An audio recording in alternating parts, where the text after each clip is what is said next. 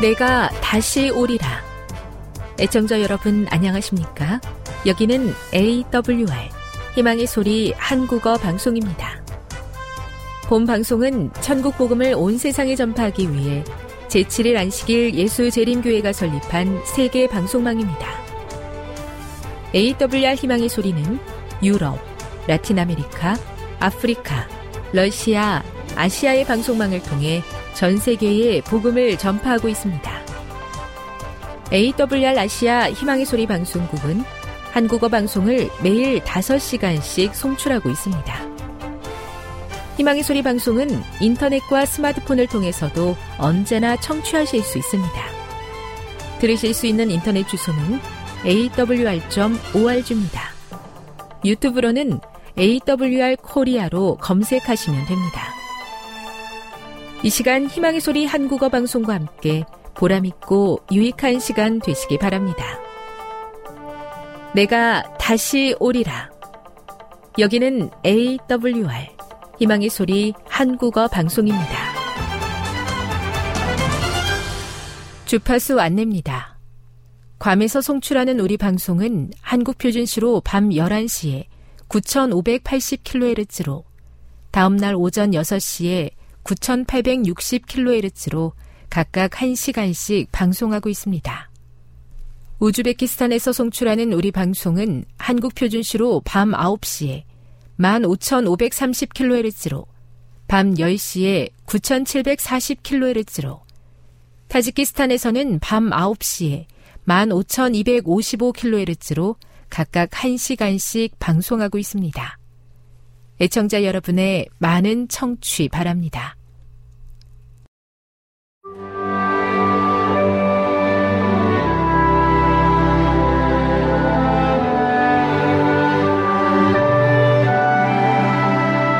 읽어주는 교과 여섯째 날 1월 22일 금요일 더 깊은 연구를 위해 마땅히 해야 하는 대로 우리의 온전한 11조가 주님의 보고로 들어간다면 거룩한 목적을 위한 선물과 헌금이 10배나 배가 되는 축복을 받게 될 것이며 하나님과 인간 사이의 통로가 활짝 열리게 될 것이다.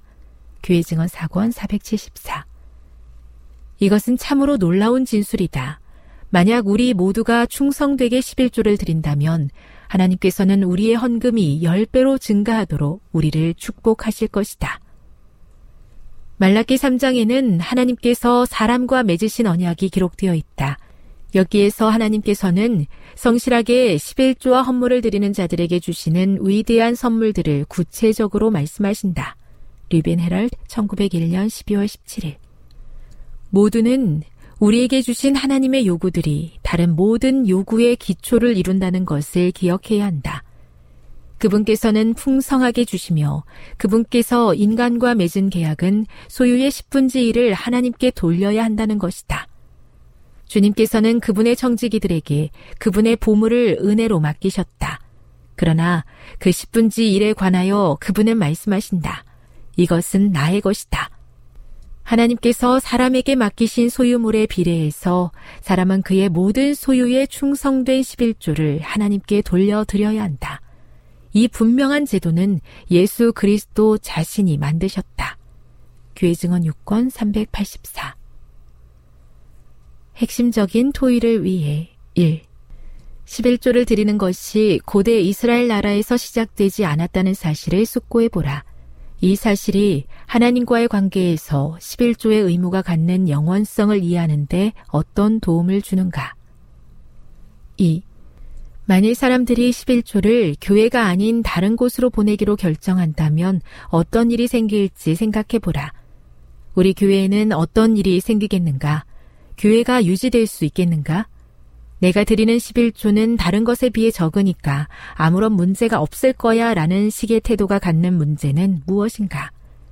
모든 사람이 그렇게 생각한다면 어떤 일이 생기겠는가? 3.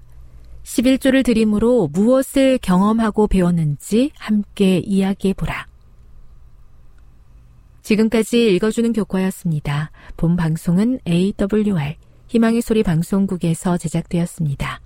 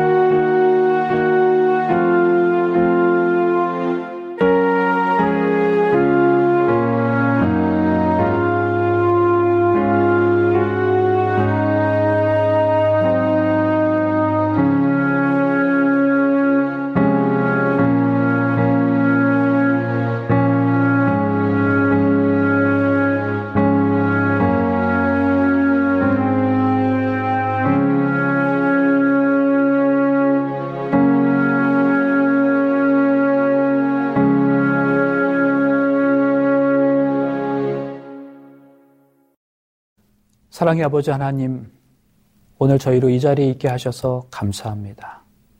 주님을 향하여 우리의 마음과 생각과 뜻을 모았습니다. 우리의 마음 열어 주의 말씀 듣기를 원합니다. 주님은 늘 저희와 함께 하시길 원하십니다. 오늘 이 시간 주님의 그 뜻을 온전히 이루어 주시옵기를 예수님의 이름으로 간절히 기원하옵나이다. 아멘. 교동문 761장 경배와 찬양 하나님은 영이시니 예배하는 자가 영과 진리로 예배할지니라. 여호와의 이름에 합당한 영광을 그에게 돌릴지어다. 재물을 들고 그 앞에 들어갈지어다. 아름답고 거룩한 것으로 여호와께 경배할지어다. 여호와께 그의 이름에 합당한 영광을 돌리며 거룩한 옷을 입고 여호와께 예배할지어다. 그러므로 형제들아 내가 하나님의 모든 자비하심으로 너희를 권하노니 너희 몸을 하나님이 기뻐하시는 거룩한 산 제물로 드리라.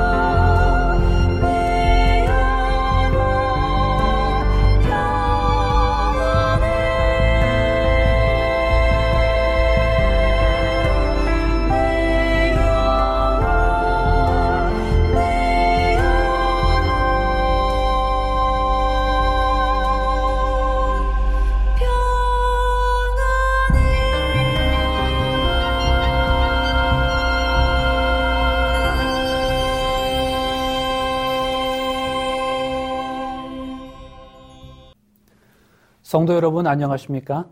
행복한 안식일입니다. 우리의 삶과 모양의 형편이 어떠하든 그 속에서 우리가 섬기는 하나님을 향해서 감사의 조건으로 예배하시는 이 시간이 되시기를 간절히 소망합니다.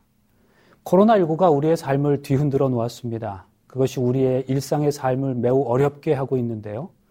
그리고 그것은 동시에 우리 영적인 삶에도 많은 영향을 미치고 있습니다. 그 중에 하나가 바로 예배이죠. 오늘 이 시간에는 그 예배라는 주제를 가지고 우리의 모습을 함께 살펴보시겠습니다. 오늘 말씀을 결론부터 말씀드리고 시작하자면요. 성도 여러분, 사단이 우리의 삶에서 하나님께 드리는 예배를 도적질할 수 없다면 우리가 가진 그 어떤 것들에도 손을 댈 수가 없습니다. 사단에게 있어서 그의 계략과 술책을 진행해 나가는데 가장 큰 걸림돌은 바로 예배입니다. 그래서 사단이 우리를 넘어뜨리려 할 때에 가장 먼저 시도하는 것은 우리의 하나님께 드리는 예배를 빼앗으려고 하는 것이죠. 욥의 경우에서 우리는 이 사실을 확인할 수가 있겠습니다. 욥기 1장 5절에 이렇게 말씀합니다. 그 잔칫날이 지나면 욥이 그들을 불러다가 성결케 하되 아침에 일어나서 그들의 명수대로 번제를 드렸으니 이는 욥이 말하기를 혹시 내 아들들이 죄를 범하여 마음으로 하나님을 배반하였을까 함이라. 욥의 행사가 항상 이러하였더라. 욥은 자녀들을 위해서 매일 아침마다 기도하며 제사를 드렸습니다. 그 당시에 동물을 통해서 드리는 제사는 하나님께 드리는 예배의 기본적인 방식이었습니다. 그런데 왜 욥이 그렇게 매일같이 자식의 수대로 하나님께 제사를 드렸다고 말합니까? 5절의 기록은 그의 마음 깊은 곳에 가지고 있었던 어려움 때문이었다는 것이죠. 그는 말합니다. 혹시 내 아들들이 마음으로 하나님께 죄를 범하여 하나님을 배반하지는 않았을까? 여러분, 욥은 이런 사람이었습니다. 심지어 사단이 욥의 육신을 질병으로 쳐서 온 몸에 악창이 되게 했을 때 욥의 아내가 그에게 와서 했던 첫 번째 말은 차라리 하나님을 욕하고 죽으라는 것이었죠. 그는 그러한 고통 속에서도 하나님께 대한 믿음과 신뢰를 저버리지 않았던 사람이었습니다. 그는 세상에서뿐만 아니라 가정에서도 외부로부터는 부정적인 영향력에 대하여 저항하려고 늘 노력했던 사람이었습니다. 그러한 그에 대하여 사단이 하나님께 이의를 제기합니다. 사단이 여호와께 대답하여 가로되 욥이 어찌 까닭 없이 하나님을 경외하리까 그와 그 집과 그 모든 소유물을 산울로 두르심이 아니니까 주께서 그 손으로 하는 바를 복되게 하사 그 소유물로 땅에 널리게 하셨음이니이다. 이제 주의 손을 펴서 그의 모든 소유물을 치소서 그리하시면 정령 대면하여 주를 욕하리이다. 성도 여러분, 여기에서 사단이 하나님께 이의를 제기하는 논쟁의 정점이 무엇입니까? 하나님을 섬기는 것에 대한 것이죠. 예배에 관한 문제였습니다. 하나님께서 사단이 욥을 시험하도록 허락하십니다. 하나님은 욥이 어떠한 경우에도 하나님을 경배하고 예배할 것이라는 확신이 있으셨습니다. 그러나 반대로 사단에게도 그 나름대로의 확신이 있었죠. 이제 드디어 사단이 공식적으로 하나님의 허락을 받아 욥에 대하여 손을 쓰기 시작합니다.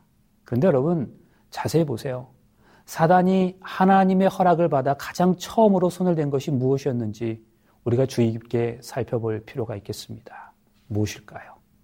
자, 욥기 1장 13절은 이렇게 말씀합니다. 하루는 욥의 자녀들이 그 맏형의 집에서 식물을 먹으며 포도주를 마실 때에 사자가 욥에게 와서 고하되 소는 밭을 갈고 나귀는 그 곁에서 풀을 먹는데 스바 사람이 갑자기 이르러 그것들을 빼앗고 칼로 종을 죽였나이다. 다만 홀로 피한 거로 주인께 고하러 왔나이다. 그가 하지 말할 때또한 사람이 와서 고하되 하나님의 불이 하늘에서 내려와서 양과 종을 살라 버렸나이다. 나만 홀로 피한 거로 주인께 고하러 왔나이다. 그가 하지 말할 때에 또 한 사람이 와서 고하되 갈대아 사람이 새 떼를 지어서 갑자기 약대에게 달려들어 그것들을 빼앗으며 칼로 중을 죽였나이다. 나만 홀로 피한 거로 주인께 고하러 왔나이다. 사단이 욥을 시험하기 위하여 그가 맨 처음으로 손을 댄 것은 소와 양을 포함한 가축이었습니다. 여러분 이것을 우리가 당시의 구약적 배경에서 이해한다면 사단은 요백에서 예배할 수 있는 능력을 제거한 것이었습니다. 왜 그럴까요? 구약의 예배는 제사입니다. 그런데 제사는 무엇이 제물입니까? 소와 양이 제물입니다. 그런데 그 소와 양과 같은 희생 제물을 사단은 요백에서 가장 먼저 앗아가 버렸던 거지요. 그것은 욥으로 하여금 하나님께 예배할 수 없도록 가장 먼저 조치해 놓은 것이었습니다. 예배할 수 있는 능력을 제거한 뒤에야 사단은 욥의 인생에서 무엇이든지 건드릴 수가 있었던 것입니다. 성도 여러분, 사실 이거는 사단의 패턴입니다. 하나님의 백성을 넘어뜨리려고 범죄하기 위해서는 예배할 수 없도록 만들어 놓는 것이 그의 패턴임을 우리는 성경을 통해서 확인할 수 있습니다. 자, 한번 보실까요? 출애굽기 5장 3절에는요. 하나님께서 모세를 통하여 애굽에서 종살이하던 이스라엘 백성을 구원하기를 원하셨던 장면입니다. 그리고는 바로에게 이 백성들을 놓아주도록 말씀하시죠. 그들이 가로되 히브리인의 하나님이 우리에게 나타나셨은즉 우리가 사흘 길쯤 광야에 가서 우리 하나님 여호와께 희생을 드리려 하오니 가기를 허락하소서. 여호와께서 온역이나 칼로 우리를 치실까 두려워하나이다. 그런데요, 바로가 이것을 거절합니다. 그래서 드디어 열 재앙이 하나씩 하나씩 애굽에 내려지게 됩니다. 그래도 마음이 변하지 않던 바로가 네 번째 재앙인 파리 재앙 이후에 모세를 불러 말합니다. 25절. 바로가 모세와 아론을 불러 이르되 너희는 가서 이 땅에서 너희 하나님께 희생을 드리라. 희생 제물을 드릴 수 있도록 해주겠다는 겁니다. 그런데 어디 갈생한강이라는 말고 이 땅에서 하나님께 예배를 드리라는 거죠. 모세가 말합니다. 그리함은 불가합니다. 그러자 바로도 또 한 발 물러섭니다. 그리고 말해요. 28절에 바로가 가로되 내가 너희를 보내리니 너희가 가서 너희 하나님 여호와께 광야에서 희생을 드릴 것이나 너무 멀리는 가지 말라. 그런즉 너희는 나를 위하여 기도하라. 처음에는 이 땅에서 희생을 드리라 했습니다. 안 된다고 했습니다. 그러자 가기는 가되 너무 멀리는 가지 말라는 겁니다. 너희는 내 영향력이 미치는 범위 안에 있으라는 거죠. 거기까지는 허락하겠다는 것입니다. 정말 많이 양보한 것처럼 보입니다. 그런 어떻습니까? 아닙니다. 모세가 이를 거절합니다. 바로도 이를 거절했습니다. 결국 다섯 번째 재앙이 시작됩니다. 그리고 여덟 번째 재앙을 경험하고 난 이후에야 바로가 다시 모세를 불렀습니다. 출애굽기 10장 10절로 11절인데요. 바로가 그들에게 이르되 내가 너희와 너희 어린 것들을 보내면 여호와를 너희와 함께하게 함과 일반이니라. 삼갈지어다. 너희 경영이 악하니라. 그는 불가하니 너희 남정만 가서 여호와를 섬기라. 이것이 너희의 구하는 바니라. 이에 그들이 바로 앞에서 쫓겨나니라 이번에도 바로가 양보합니다. 이번엔 말합니다. 아무리 멀리 가도 좋다. 그런데 애들은 놓고 가라. 너희 남자들은 얼마든지 가도 좋다. 근데 여러분, 이것도 모세에게 있어서는 원하는 조건이 아니었습니다. 모세가 거절합니다. 결국 아홉 번째 재앙이 이르러요. 그 후에 바로가 다시 모세를 부르시오. 바로가 모세를 불러서 이르되 너희는 가서 여호와를 섬기되 너희 양과 소는 머물러 두고 너희 어린 것은 너희와 함께 갈지어다. 이제 바로가 다 양보하고 한 가지 조건만은 제시합니다. 여호와를 섬겨도 좋다. 어린아이를 데려가도 좋다. 아무리 멀리 가도 좋다. 남자가 다 가도 좋다. 그러나 양과 선은 머물러 두고 가라. 성도 여러분, 모세가 처음으로 바로를 만났을 때 하나님께 무엇하러 가겠다고 말했습니까? 다시 출애굽기 5장 3절의 말씀을 확인해 볼까요? 그들이 가로되 히브리인의 하나님이 우리에게 나타나셨은즉 우리가 사흘 길쯤 광야에 가서 우리 하나님 여호와께 희생을 드리려 하오니. 모세는 처음부터 하나님께 희생 제물을 드리러 가기를 원했어요. 그런데 바로는 지금 무엇을 놓고 가라는 거예요? 양과 소는 희생 제물 없이 희생 제물을 드릴 수 있겠습니까? 여러분, 지금 바로는 하나하나 조금씩 조금씩 그가 양보하고 있는 것처럼 보이지만 마지막까지 가장 중요한 것을 양보하고 있지 않는 거죠. 아니, 가장 중요한 것은 절대로 양보하고 있지 않는 거예요. 여러분, 양과 소, 그 희생제물들은 결국 누구를 의미하는 겁니까? 예수 그리스도. 성도 여러분 이것이 사단의 술책입니다. 사람을 넘어뜨리는 그의 패턴이죠. 이것은 바로 사단의 쾌쾌 먹은 패턴이에요. 그러나 그럴지라도 그 방법이 너무나 오래된 것이긴 하지만 너무나 많은 경우에 있어서 그것은 가장 효과적인 사단의 방법 중의 하나임을 부인할 수가 없는 겁니다. 다 양보하는 것처럼 보여요. 그러나 우리로 하여금 가장 중요한 하나님을 예배하는 일에는 실패하게 만드는 겁니다. 사랑하는 성도 여러분, 우리가 우리의 삶 속에서 하나님을 예배하는 일에, 하나님을 기억하고 그분을 경배하는 일에 실패한다면 결국 그것은 모든 것을 실패하는 것임을 기억하게 되시기를 간절히 바랍니다. 하나님 나라에서 예배는 생명선과도 같은 거죠. 사단이 우리의 예배를 멈추게만 할 수 있다면 사단은 우리의 인생에서 무엇이든지 손댈 수가 있는 겁니다.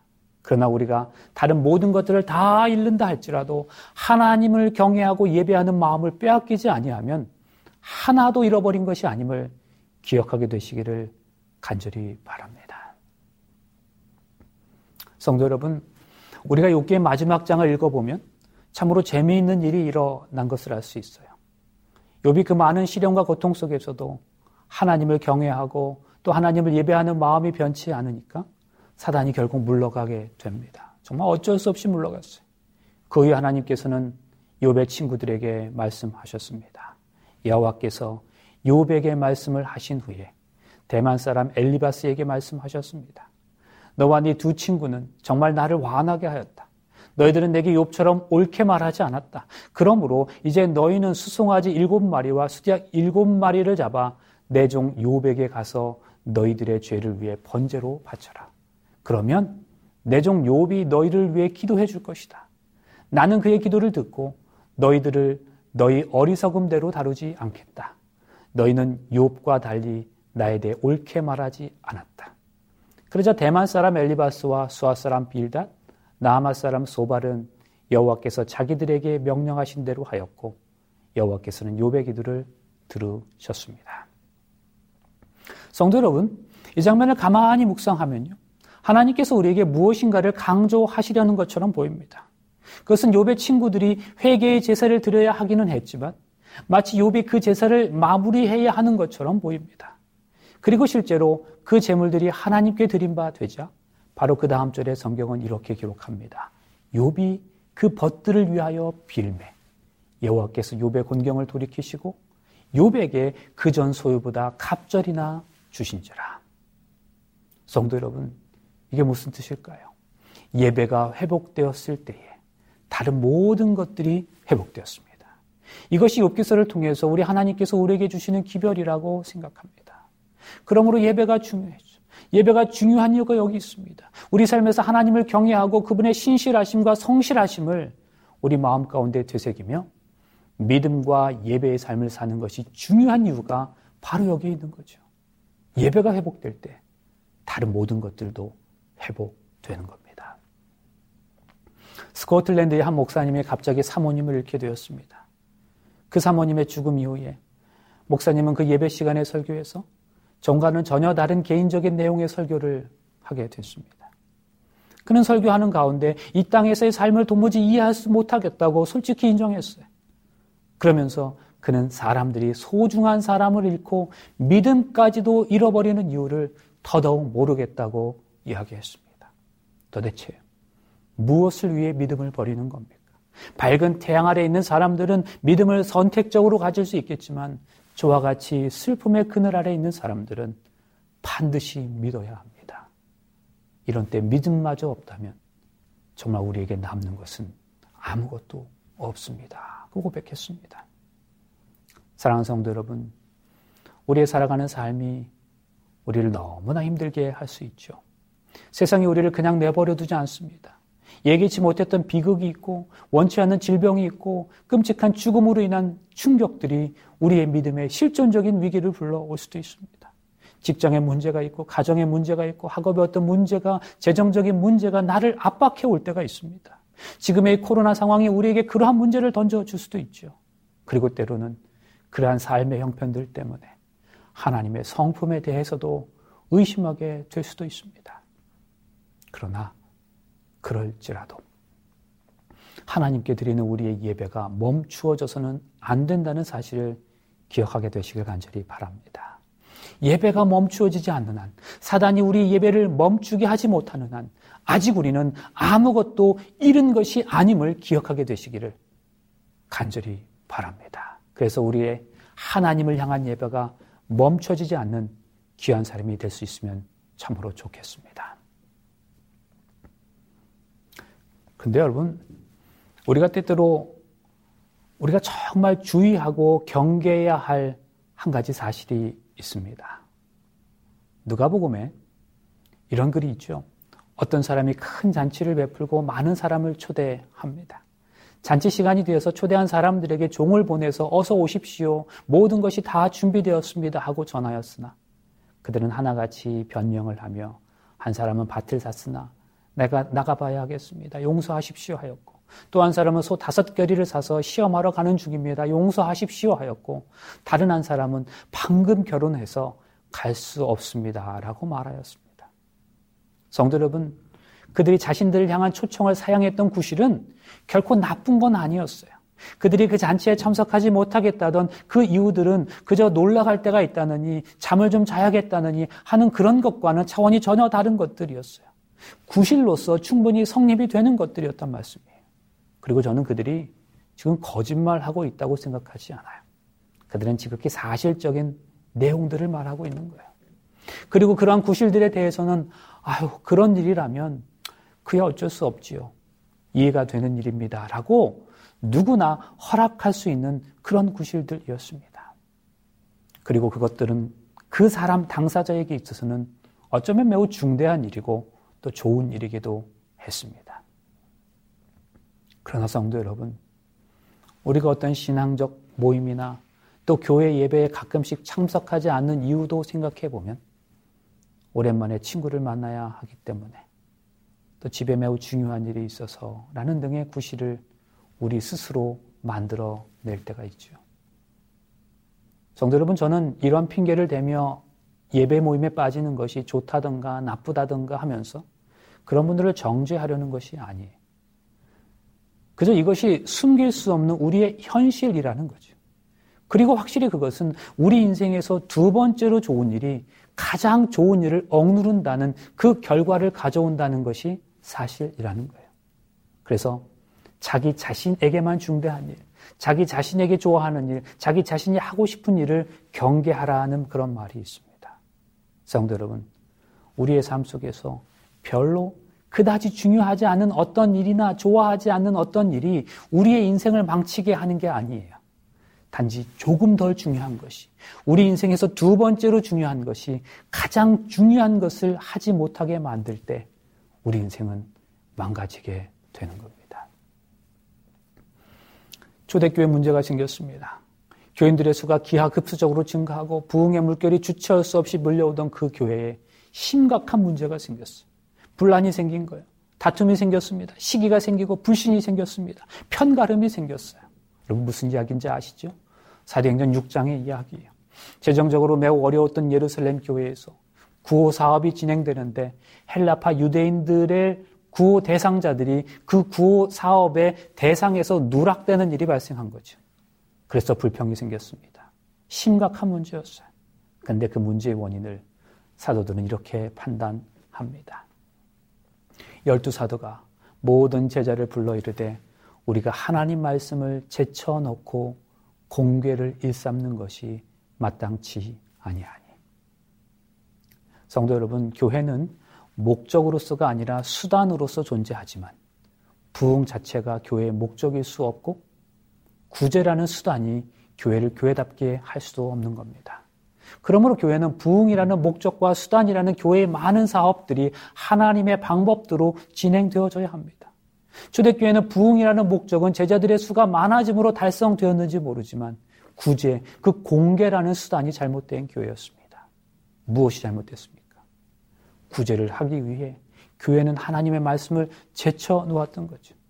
그들은 공개를 일삼기 위해 말씀을 뒤로 했습니다. 그래서 교회에 문제가 생긴 것이었어요. 성도 여러분, 구제를 한다면서 말씀을 제쳐놓을 수 있는 일은 절대로 일어나서는 안 되죠.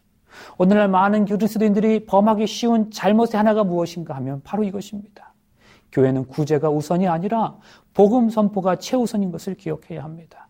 교회는 그저 친교가 우선이 아니라 복음의 회복이 최우선임을 기억해야 합니다. 구제뿐만이 아닙니다. 오늘 이 말씀은 교회에서 행해지는 어떤 일이라 할지라도 그것이 말씀을 제쳐놓고 말씀이 두 번째로 우선순위가 되어서는 안 된다는 것은 분명히 말씀하고 있죠. 혹 우리 교회에 문제가 있습니까? 혹 내 믿음과 신앙에 어떤 문제가 있습니까? 그것은 말씀이 말씀의 자리에 있지 아니하고 그 자리를 다른 어떤 것이 대체하고 있는 것은 아닌지 스스로의 모습을 점검해야 할 것입니다. 말씀이 첫 번째 자리에 있지 못할 때 문제가 발생하는 것이기 때문입니다. 이제 사도들이 교회의 우선순위를 다시 정합니다. 열두 사도가 모든 제자를 불러 이르되 우리가 하나님의 말씀을 제쳐놓고 공개를 일삼는 것이 마땅치 아니하니 우리가 이 일을 저희에게 맡기고 우리는 기도하는 것과 말씀 전하는 것을 전무하리라 이렇게 해서 사도행전 6장의 문제가 해결되었습니다. 이들이 우선순위를 다시 정하니까 교회가 더 부흥하기 시작하는 거예요. 성도 여러분, 우리 삶에서 그 어떤 것보다도 하나님께 예배하는 그 마음보다 우선할 수 있는 것은 없어요. 우리 삶의 가장 중요한 것은 하나님께 드리는 신뢰와 믿음의 마음입니다. 그것이 우리를 지탱하는 것임을 사단도 알기 때문에 가장 먼저 우리 심령께서 심령 속에서 그것을 무너뜨리려 하는 거죠. 그러므로 우리의 삶 속에서 주님께 드리는 예배를 지키는 일에 실패하지 않기를 간절히 바랍니다. 그리고 그 예배의 삶이 진실한 믿음의 삶이 우리 삶의 가장 최우선순위가 되시는 저와 여러분이 되시기를 간절히 소망합니다. 우리가 사는 집을 아름다운 가정으로 만들고 내게 말할 수 없이 참으로 소중한 공간으로 만드는 것은 거기에 바로 사랑하는 사람들이 함께 하기 때문 아니겠습니까? 교회도 그렇습니다. 교회는 하나의 집이에요. 건물이에요. 그러나 이 건물이 교회가 되는 것은 그 안에 그리스도가 계시기 때문입니다. 그리스도 없는 교회는 그저 건물일 뿐이죠. 껍데기일 뿐이죠. 그리스도인은 어떻습니까? 그들의 삶 속에 하나님을 경외하고 신뢰하는 예배하는 마음이 없다면 그저 하나의 사람에 지나지 않겠습니까? 다윗은 말했어요. 사람이 내게 말하기를 여호와의 집에 올라가고자 할 때에 내가 기뻤도다. 다윗은 그저 건물로서의 집 때문에 흥분한 게 아니었어요. 그는 그 집에 계신 주님 때문에 흥분한 것이었죠. 오늘 우리가 이러한 마음을 가져야 합니다. 우리가 사모하고 예배하는 주님 때문에 흥분하고 기쁨이 있어야 하지 않겠습니까? 그래서 어떠한 삶의 어려움 속에서도 하나님을 믿고 있지 않은 그 예배의 마음을 늘 간직하며 살아가야 하지 않겠습니까? 사랑하는 성도 여러분. 이제 말씀을 마치려 하면서 오늘 말씀의 시작에 앞서서 말씀드렸던 그 말씀을 다시 한번 반복하길 원합니다. 사단이 우리의 예배를 멈추게만 할 수 있다면 그는 우리의 모든 생각과 소유를 훔칠 수 있으며 우리 영적인 생명까지도 약탈할 수 있습니다. 그러나 그가 우리 예배를 훔치거나 멈출 수 없다면 결코 하나님의 울타리는 흔들리지 않을 것이라는 사실을 기억하시기를 간절히 바랍니다. 그리스도인이 그리스도인으로서 의미가 있을 때는 바로 하나님을 온전히 예배하는 마음과 그 삶의 자세를 견지하고 있을 때라는 사실을 잊지 마시기 바랍니다. 창세기를 보면 믿음의 조상 아브라함은 어디를 가든지 가장 먼저 재단을 쌓고 여호와 이름을 불렀다고 기록하고 있죠. 교회사를 보면 하나님께서는 목숨 걸고 자신의 신앙을 지키며 예배드리는 자들을 높이 들어 사용하셨음을 알 수 있습니다. 초대교회 성도들이 어둡고 습기 찬 지하 묻은 카타콤으로 들어간 이유가 무엇이겠습니까? 예배를 위해서였죠. 그들은 예배를 위해서 지위와 재산과 건강까지도 포기했어요. 그들의 예배는 생명을 건 투쟁이었습니다. 청교도들이 예배를 타고, 배를 타고 신대로 미국 땅으로 건너간 이유도 무엇입니까? 예배 때문이었습니다. 예배의 자유를 위해서 그들은 생명을 걸고 배에 몸을 실었습니다. 그들은 4개월의 항해 끝에 혹독한 겨울인 1620년 12월 11일 플리모스에 도착하게 됩니다. 주와 역경으로 고생하는 가운데 이듬해 가을까지 46명이 괴혈병과 폐렴으로 죽었어요. 살아남은 사람들이 1621년 가을 추수하고 나서 가장 먼저 한 일은 무엇이었을까요? 예배였어요. 눈물의 예배, 감격의 예배였습니다. 사랑하는 성도 여러분. 오늘 저와 여러분의 삶에서 예배를 놓치지 않는 귀한 삶이 되시기를 바랍니다. 그리고 그 예배가 가장 우선이 되는 삶이 되시기를 간절히 바랍니다. 그래서 우리 삶의 어떠한 어려움과 난관 속에서도 하나님을 향한 열성과 믿음의 예배가 끊이지 않는 귀한 삶이 되시기를 간절히 바라면서 말씀을 마치겠습니다. 기도하시겠습니다. 사랑의 아버지 하나님, 사단이 우리의 삶에서 하나님을 향한 예배의 마음을 빼앗을 수 없다면 우리는 아무것도 빼앗기지 않은 것임을 기억하게 하셔서 우리 삶에서 주님을 향한 예배의 마음 꼭 간직하며 살아가는 우리 모두 되게 하여 주시옵기를 예수님의 이름으로 기도합니다. 아멘.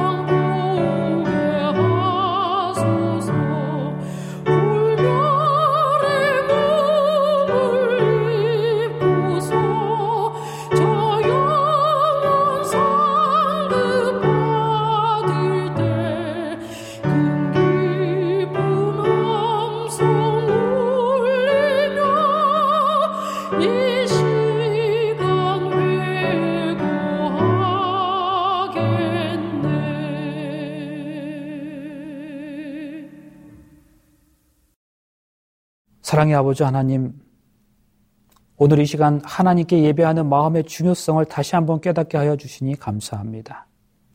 사단이 우리 예배를 도적질할 수 없다면 우리가 우리 삶에서 다른 모든 것들을 잃는다 할지라도 하나도 아, 잃은 것이 아님을 깨닫게 하시니 참으로 감사합니다. 우리 삶에서 경험하는 어떤 상황 속에서도 하나님을 염두에 두는 믿음과 신앙의 삶을 견지하게 하셔서 가장 중요한 것을 붙들게 하셔서 주님께서 저희 삶에서 이루시기를 기대하시는 것들을 이루며 살아가게 하여 주시옵소서. 예수님의 이름으로 간절히 축원하옵나이다. 아멘.